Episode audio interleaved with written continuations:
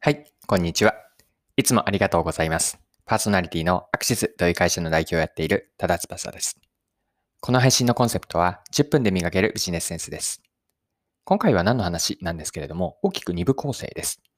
前半では私自身のすごくパーソナリパーソナルな話なんですけれども、子供時代に一番の幸せな思い出というのを少し共有、えっ、と、話をできればと思っています。で、後半はですね、そこからビジネスに広げていって、具体的にはマーケティングのブランディングへ着想を広げていければと思っています。それでは最後までぜひお付き合いください。はい。これいきなりの質問になるんですが、皆さんがもし子供時代に一番の幸せな思い出って何ですかと聞かれれば、何と答えになるでしょうかまあ、いろいろな思い出がある中で、一番幸せな思い出ってどんなものがあったでしょうかで、この問いを自分に向けたときに、えっと、自分が一番幸せな思い出だったなと思った、パッと浮かんだものが、小学生の時の家族体験なんですね。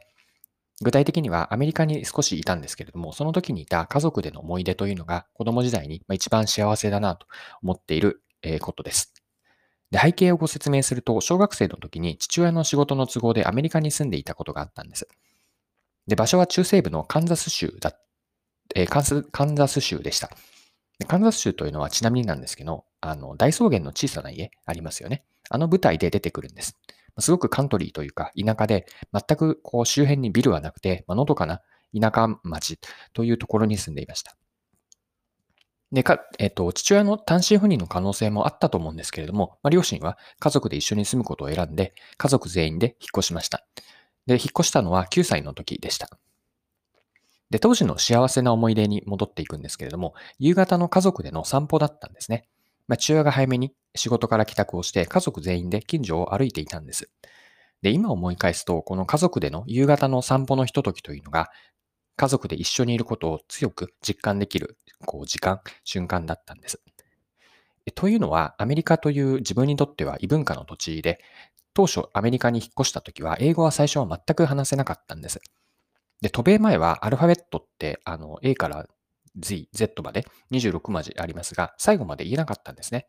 あと、向こうに行って驚いたんですけれども、アルファベットには大文字と小文字の2つがあって、小文字の存在は向こうで初めて知ったぐらい、まあ、これぐらい英語は全くわからない状態で行きました。まあ、自分が日本人であって、家族の一員であるというアイデンティティを強く意識するようになったというのが原体験としてあります。で、家族の夕方の散歩に話を戻すんですが、ある日の散歩の時にですね、野鳥の群れがいつもとは違って森から森へ何度も集団で移動を繰り返すようにこう騒がしく飛び,、ま、飛び回っている日があったんです。で、鳥たちの様子を家族で空を見上げて、みんなでなぜ今日はこう鳥たちがそんな行動をしているのかと話していたんですが、まあ、そんなたわいのない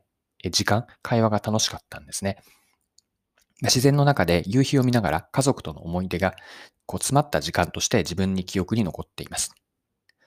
で、改めてここまでの幸せな思い出というのをこう整理してみると、私は3つに分解できるなと思っています。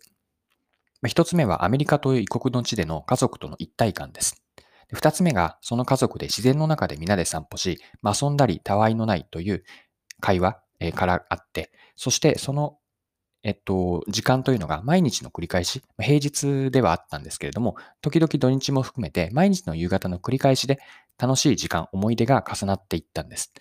まあ、これが積み重なって自分の中で子供の時を思い返した時に、一番の幸せな思い出として今も記憶に残っています。はい。で、ここまでが私の子供時代の話だったんですが、じゃあ後半はですね、そこからビジネスに何か広がるかなと思った時に、私はブランディングにつながるなと思ったんです。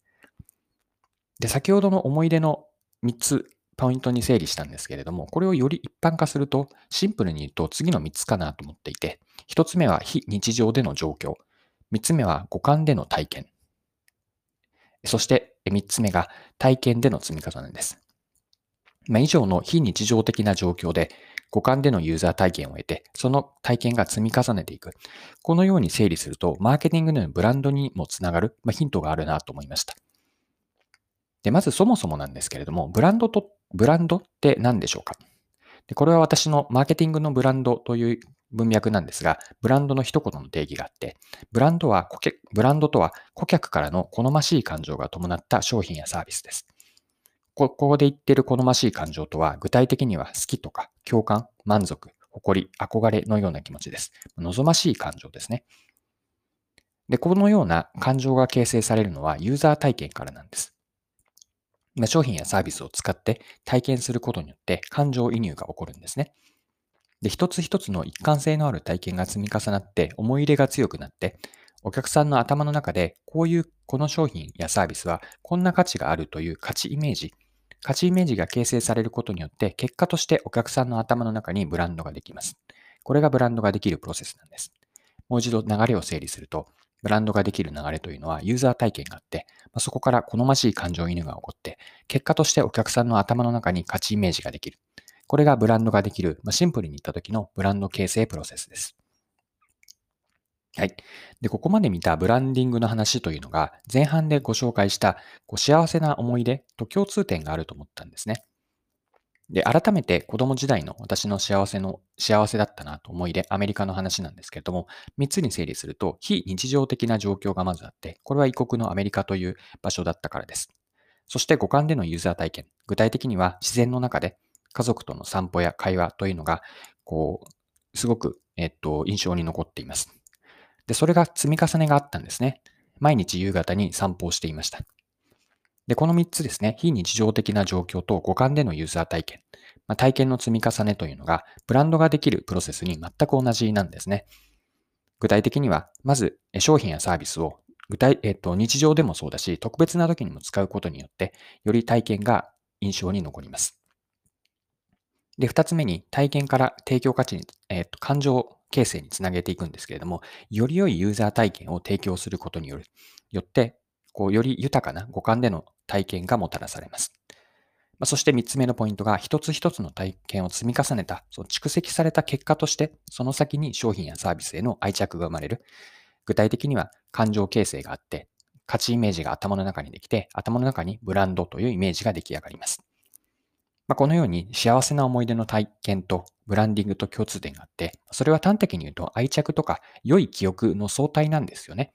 ブランドとはこうある意味で商品やサービスの記憶としての相対があって、その記憶はユーザー体験から起こって、まあ、記憶は感情によってより強化されますよね。